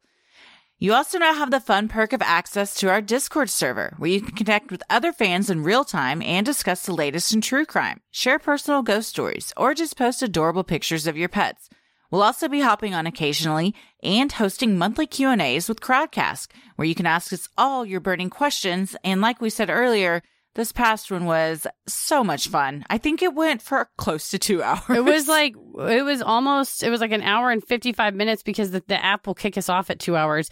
We laughed so hard. We had so much fun and afterwards we both just we got on Skype to record our Bill Cosby Mm-hmm. breakdown on our true crime headline. So if you're interested in what the hell happened and why Bill Cosby is a free man who was like, I'm going to do stand up and I'm going to do like nobody asked you to do any of that. Please stop. But no. and we also talk about Allison Mack's sentencing for the NXIVM. True, true. and so we well. we hopped onto Skype and we're like, that was just so much fun. And we're just in this afterglow of having so much fun uh, talking about why I'm real horny for Frogman. uh, for our patrons not in the US, you also now have the option to pay in pounds or euros, saving you the cost of the conversion fee. Annual memberships for all tiers are also now available. Those that select this option will be rewarded with a free month of membership. For more details on all of this and specific member tiers, visit sinisterhood.com and click Patreon on the top banner. And make sure you stick around after our sign offs to hear your shout out. So many of you have been tagging us in pictures of you sporting your sweet Sinisterhood merch. Keep those pictures coming. If you want to get some cool Sinisterhood swag like t-shirts, mugs, totes, and even clothes for your kiddos, visit sinisterhood.com and click on shop in the top banner. The best thing you can do to help us grow is like, review, and subscribe on Apple Podcasts or wherever you listen to your podcast. And please tell a friend who you think would like us to check us out. It means so much to us and really helps podcasts like us get more exposure. You can follow us on Instagram and Twitter at Sinisterhood Pod and like us on Facebook at Sinisterhood. Christy, where are you at? I'm on Twitter at Christy or GTFO and Instagram at Christy M. Wallace. Heather? I am on Twitter at MCK versus the world and on Instagram at Heather versus the world. As always, the devil rules the airwaves. Keep it creepy.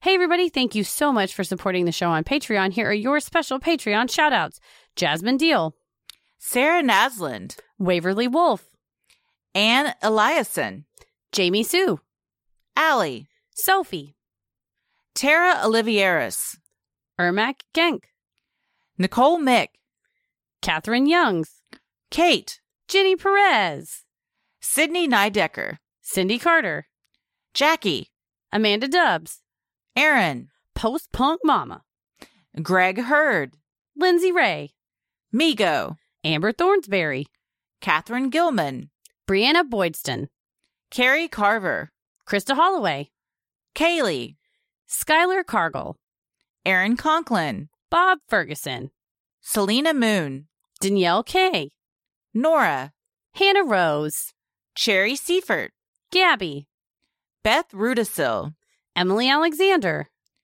Jessica Nowabilski, Christine Bailey, Michelle Galvez, Andrea Westmoreland, Kristen, Becky Behrens, Miss Bama Girl 1995, Caitlin Smith, Athena Norton, JC Popovich, Ashley Johnston, CT, Sasha Keenut, Kat, Monica Blood, Shannon Darehammer, Jessica Crust, Paige, Judy O'Brien, Tri Sierra Tops, Alex Curtin, Sammy, Karen Hill, Sarah C. Parker, Cynthia Schwink, Tien Renders, Cassandra Thompson, Krista Hordback, Mackenzie Kate Cran, Mary Grace Santa Cruz, Jen George, Laurel Stevenson, Jenna Taylor, Emily Ennis, Amy Lane, Jessica Trunkenmiller, Natalie Golubski, Rachel Thomas Miller, and Kess Mason. Thank you so much, guys, for supporting the show. We sincerely appreciate it. We could not do this without you. Stay safe, stay healthy, and keep it creepy.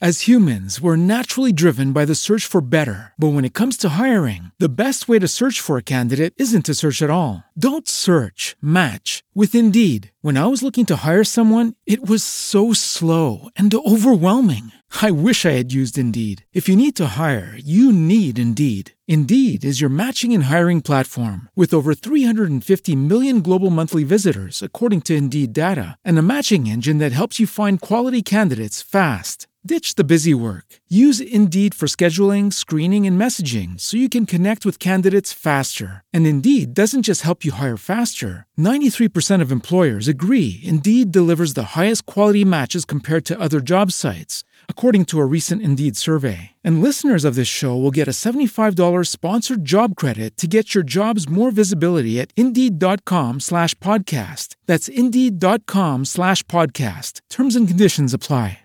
Judy was boring. Hello. Then Judy discovered ChumbaCasino.com. It's my little escape. Now Judy's the life of the party. Oh, baby, Mama's bringing home the bacon. Whoa, take it easy, Judy. The Chumba life is for everybody. So go to ChumbaCasino.com and play over 100 casino-style games. Join today and play for free for your chance to redeem some serious prizes.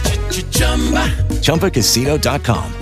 No purchase necessary. Void where prohibited by law. 18 plus terms and conditions apply. See website for details. Hello, it is Ryan, and I was on a flight the other day playing one of my favorite social spin slot games on chumbacasino.com. I looked over the person sitting next to me, and you know what they were doing? They were also playing Chumba Casino. Coincidence? I think not. Everybody's loving having fun with it. Chumba Casino is home to hundreds of casino style games that you can play for free anytime, anywhere, even at 30,000 feet. So sign up now at chumbacasino.com to claim your free welcome bonus. That's chumbacasino.com and live the Chumba life. No purchase necessary. VGW. Void prohibited by law. See terms and conditions. 18 plus.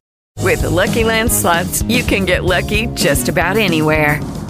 This is your captain speaking. Uh, we've got clear runway and the weather's fine, but we're just going to circle up here a while and uh, get lucky. No, no, nothing like that. It's just these cash prizes add up quick. So I suggest you sit back, keep your tray table upright, and start getting lucky.